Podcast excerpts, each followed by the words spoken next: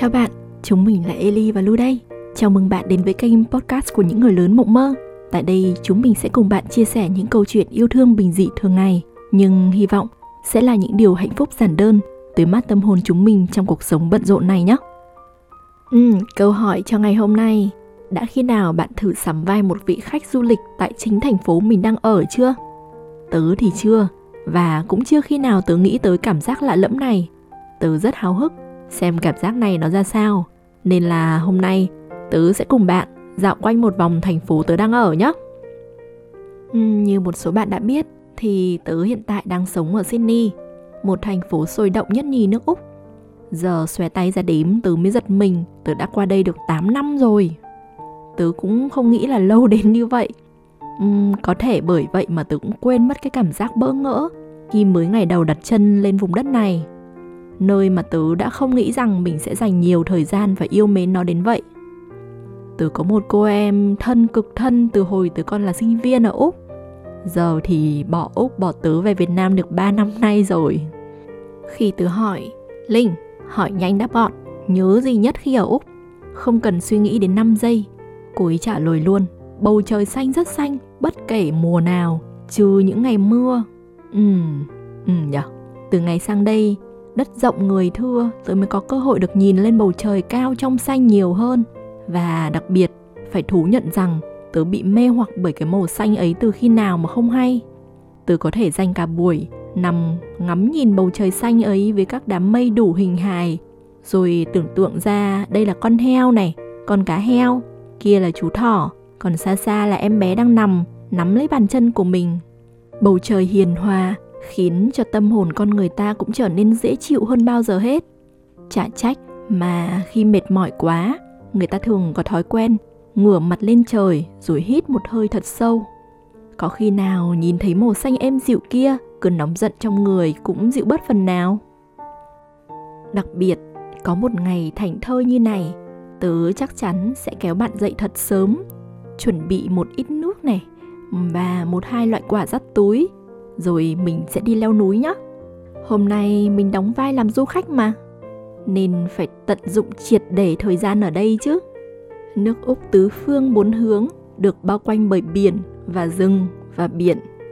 Mình sẽ đi bộ theo những đường mòn ven biển ngắm từ trên cao xuống những bờ biển cát trắng nắng vàng và phóng tầm mắt ra xa xa một chút.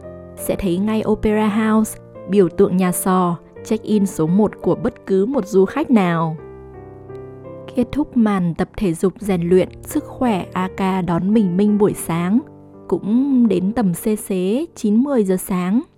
Dạ dày bắt đầu réo và người cũng bắt đầu bải hoài bước chân vì mệt. Nhớ ngay đến thứ không thể nào không làm ở Úc, brunch.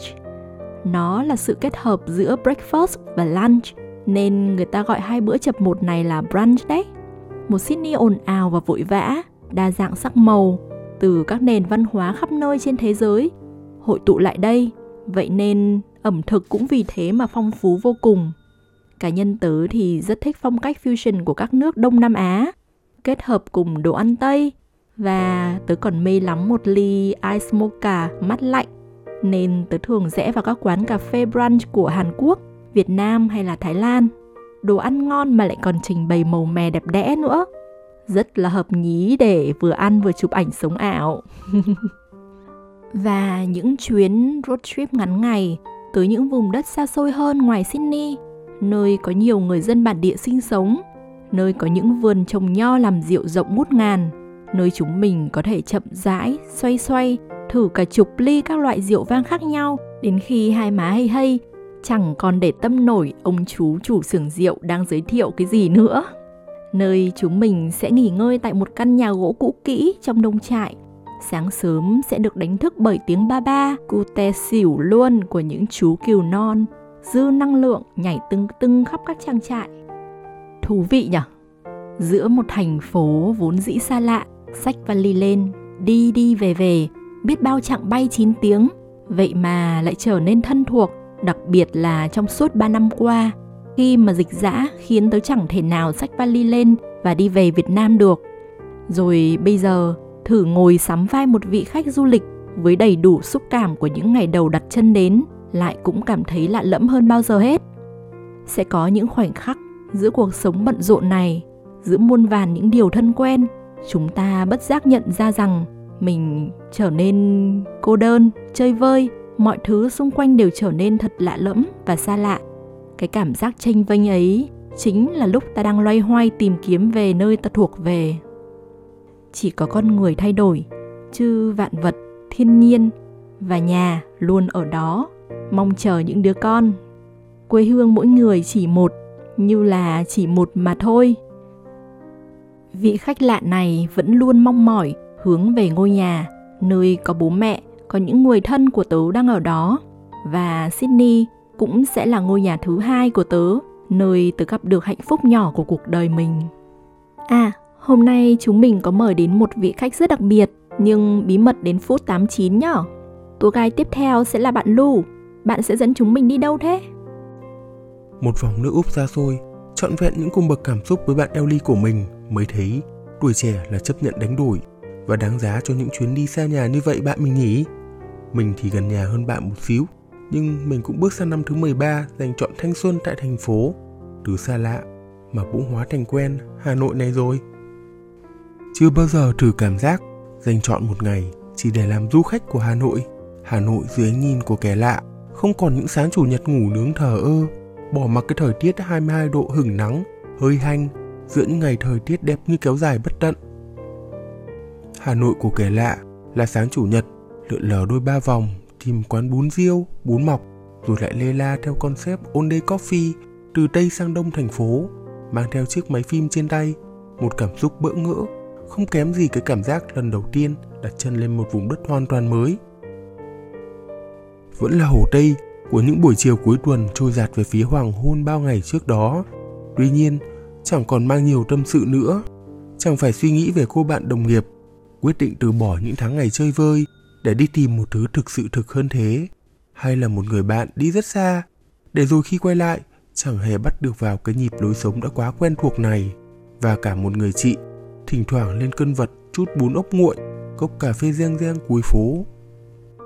Hà Nội của kẻ lạ chỉ đơn giản là tạt ngang tạt dọc khắp những con phố ngập trong sắc trắng của cúc họa mi cuối mùa, diễn xuất tròn vai cho cái cảm xúc bỡ ngỡ và thi thú ấy thế mà, Hà Nội cũng lại chỉ là trạm trung chuyển của những kẻ lạ giữa chốn thân quen. Người ta đến rồi lại đi, và vì dù thế nào đi nữa, người ta cũng chẳng có đến một lý do để được níu giữ. Không như một Hà Nội của kẻ lạ, Hà Nội của người quen là đi đâu cũng đậm đà mùi hoa sữa trong gió, lòng thì thở phào, hít hà cái hương thơm nồng nàn, tai thì thỉnh thoảng văng vẳng đôi ba câu cằn nhằn của ai đó về chính cái hương vị mà thiếu đi thì kể ra đến cả người chả thích thu mấy, bỗng dưng cũng chán mồm không biết khi nào mới được lẩm bẩm vài ba câu kêu ca điếc mũi. Hà nội của người quen, đôi khi cũng chỉ là cảm giác hạnh phúc khi xếp hàng chờ được ăn bát phở bát đàn, uống xong cốc cà phê giảng, thơm ngậy mùi trứng. Cái thú vui của việc đóng làm kẻ lạ giữa bộn bề những điều thân quen là khi phố lên đèn, ta lại về làm kẻ cố nhân của xứ sở này. Chỉ với một cái nhìn chí ít cũng có nhiều thay đổi từ một kẻ lạ năm nào tiến vào Hà Nội trên những đường dây tàu hỏa của ga Long Biên, nay đã thành thân thuộc với thậm chí cả quán cóc ven đường. Rất nhiều người rời bỏ Hà Nội và rồi lại trở về. Có những người cũng đôi ba lần quyết tâm mà lại chẳng thể rời đi đến nửa bước. Chẳng phải vì bất kỳ lý do nào, Hà Nội vẫn giữ chân người ta theo cái cách vô cùng bất ngờ đấy. Sẽ có những người chỉ xuất hiện trong một giai đoạn nào đó của cuộc đời. Họ đến và họ đi, nhưng Hà Nội thì vẫn vậy, vẫn ở đây, đón chờ người ta ra đi và rồi lại trở lại, và lại khiến người ta ở hiện tại chùn bước ra đi. Cái thú vui của người khách du lịch, đó là lang thang ở một nơi hoàn toàn xa lạ với mình, trò chuyện và tìm hiểu về văn hóa, ẩm thực cũng như con người. Ngày hôm nay của du khách như mình cũng không thể thiếu được tiết mục hỏi đường một người bản địa. Để hiểu rõ hơn về mảnh đất nghìn năm văn hiến này, hãy theo chân mình tìm đến một người bạn bản địa của mình. Người tự nhận là yêu hoàng hôn Hồ Tây hơn ai hết. Xin chào Dương, rất vui vì đã quen được với một người bạn Hà Nội mà lại vô cùng yêu Hà Nội như bạn. Hôm nay, mình chỉ là một kẻ lạ, lang thang trong thành phố của bạn. Bạn có sẵn lòng thổ địa cho mình một vài lịch trình ổn áp được không? Xin chào Lu, Lời đầu tiên hãy để Dương đính chính rằng Dương chưa từng tự nhận là người yêu Hoàng hôn Hồ Tây hơn tất cả mọi người nha để được gọi là một thành viên ở trong câu lạc bộ những người mê hoàng hôn Hồ Tây hơn một thập niên có lẻ thì Dương sẵn sàng xin nhận và rất sẵn lòng làm thổ địa cho Lu theo lịch trình của Dương nhé. Nếu chỉ được chọn một địa điểm để giới thiệu cho mình tại Hà Nội thì bạn nghĩ đó là nơi nào? Lựa chọn của Dương là Hồ Tây để kể Lu nghe nhé. Hồi cuối cấp 3 và đại học, cuối tuần nào Dương cũng có ít nhất một buổi tới Hồ Tây, đa phần là để ngắm hoàng hôn. Thậm chí có những ngày nóng gần 40 độ, vẫn can trường Hồ Tây Thẳng Tiến, rồi trải áo mưa ra thay thảm cắm trại, ngồi nhậu chân gà xào ớt với bạn, ngắm người chèo thuyền phía xa trước ánh mắt đầy kinh ngạc của xe máy và xe đạp đi qua. Biết sao được bởi vì những ngày càng nắng nóng thì hoàng hôn càng rực rỡ. Còn bây giờ khi dịch xã có phần phức tạp, Dương bớt dần ngồi bậc thềm ven hồ mà chọn các quán cà phê ở gần đó, canh giờ hoàng hôn để sao cho đến giờ là sẽ chạy tà tà ven hồ và đi về nhà. Tới nhà thì vừa kịp lúc hoàng hôn đã tan hết. Dương có cả hoàng hôn và cả hai bạn hiện giờ đều đang bận rộn với gia đình nhỏ. Thế nên Dương học cách thích nghi bằng cách lôi kéo hoặc dùng vũ lực để những bạn khác phải chiều theo đam mê này của mình, Rồi tiến hóa thêm một bậc mới khi có xe đạp và tada Giờ Dương có thể đạp xe một vòng trọn vẹn quanh Hồ Tây. Hoàng hôn Hồ Tây và Hồ Tây là điều gì đó rất kỳ diệu với Dương. Dương hay nói là thật may vì Hà Nội có Hồ Tây, nơi mang bao cảm xúc yêu thương choáng ngợp với bầu trời rộng và bao dung ôm lấy bao nhiêu cảm xúc tuổi trẻ với đủ những cung bậc. Có một thực tế là qua một số thời hẹn hò thì đa phần dương sẽ đều có một buổi date ở hồ tây. À, nên cũng hay thường trêu với bạn đó là bạn date hay là bạn trai có thể thay đổi còn hoàng hôn hồ tây và hồ tây là bền vững? Uhm, năm món ăn không thể bỏ qua dành cho những người lần đầu tiên đặt chân tới thủ đô có nhiều món lắm nhưng nếu phải chọn thì Dương sẽ chọn phở dành cho bữa sáng, bún chả để ăn trưa, đến chiều thì ăn, đi ăn ốc luộc, đến tối thì ăn đồ nướng, còn đến tối muộn hơn nữa thì ăn cháo sườn. Nếu được chọn thời điểm đẹp nhất để mời bạn bè ở xa đến với Hà Nội thì Dương nghĩ đó là thời điểm nào? Với Dương là tháng 9, thời điểm này nắng đã bớt gắt gỏng và thời tiết trở nên dễ chịu hơn, cảnh đẹp, người đẹp nhẹ nhàng và dịu dàng hơn sau những ngày hè rực lửa. Một câu hỏi cuối cùng dành cho Dương nhé. Vì sao bạn lại yêu Hà Nội đến vậy? Đã yêu thì không cần lý do luôn nhỉ, mà để Dương nhớ lại một chút nhé.